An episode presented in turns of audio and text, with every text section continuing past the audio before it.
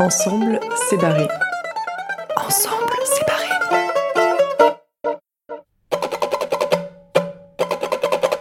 Je m'appelle Natalia Korsak.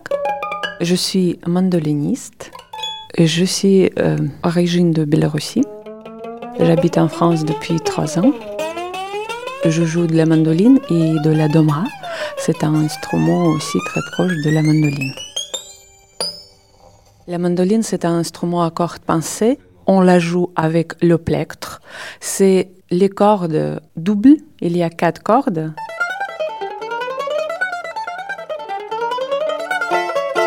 mais en fait, ils sont huit parce que c'est les cordes qui sont accordées deux fois les mêmes. L'accord, c'est exactement comme un accord de violon, sol, ré, la, mi, mais c'est juste que c'est sol, sol, ré, ré, la, la, mi, mi.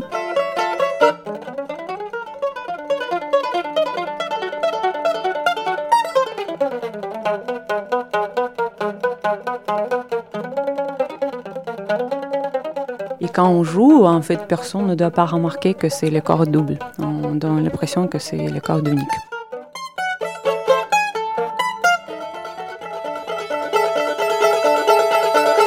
C'est un instrument qui vient d'Italie. Et concernant mon instrument, c'est la mandoline napolitaine.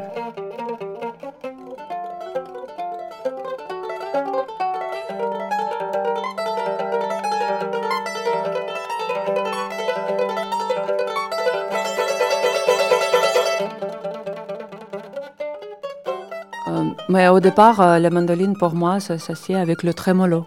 Trémolo, c'est vraiment c'est le chant de mandoline. Mais maintenant, euh, j'utilise aussi pour quand je joue avec le sébaré beaucoup de bottleneck. Tu dois fermer les cordes avec un verre et ça donne un son un petit peu très proche pour moi, c'est la guitare hawaïenne.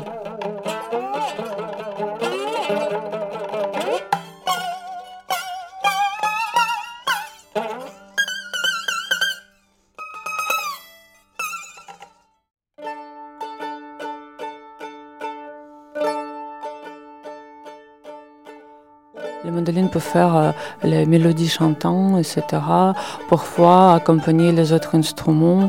Je peux dire que les compositeurs contemporains écrivent beaucoup de euh, sonorités sonorité assez percussives.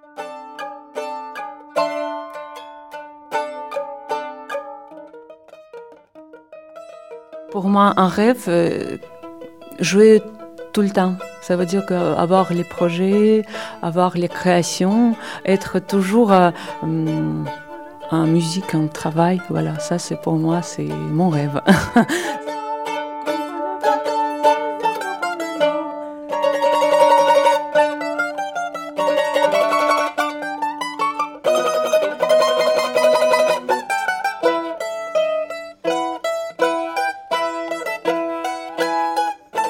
Avant, à peu près il y a dix ans, en France, euh, il y a eu, une sensibilité que la mandoline, c'est pas un instrument pour les gens, c'est un instrument pour les grands-mères. Euh, voilà. Pour ça, j'étais surpris parce que quand je suis arrivée en France, par rapport à la Russie, la Biélorussie, les pays est, là-bas, la mandoline, c'est un instrument qui est assez populaire et maintenant, il y a beaucoup de gens, gens qui jouent.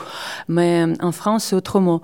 Mais maintenant, ça va vraiment beaucoup changer et cet instrument maintenant très à la mode. Et quand j'ai travaillé au conservatoire, j'ai eu beaucoup de gens, gens qui, qui étaient intéressés par mandoline.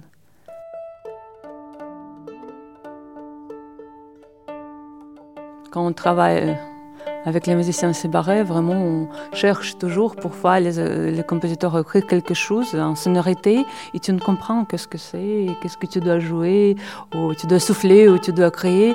Et comme ça, on cherche euh, les idées. Par exemple, très souvent, on bloque les cordes pour avoir un, un son assez étouffé.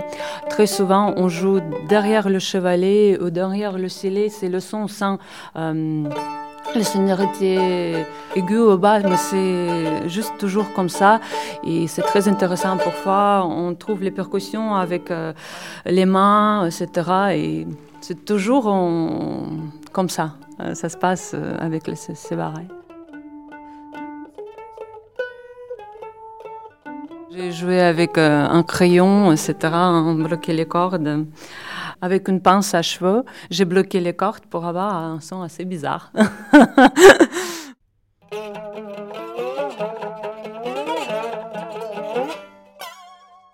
Une fois, j'ai joué avec euh, les verres à vin. Euh, j'ai eu trois verres différents avec euh, de l'eau, mais c'était les quantités différentes et comme ça, ça donne le son différent aussi. tu es obligé tremper les doigts dans l'eau. Et après tu fais un mouvement comme un ronde en bien appuyant les verres. Et comme ça il y a des sons oh, assez euh, assez étrange. Et c'était une expérience euh, assez drôle pour moi, mais j'ai bien réussi. C'est juste qu'au moment, il faut, il faut pas paniquer, il faut être bien calme, rester bien calme pour avoir le bon son.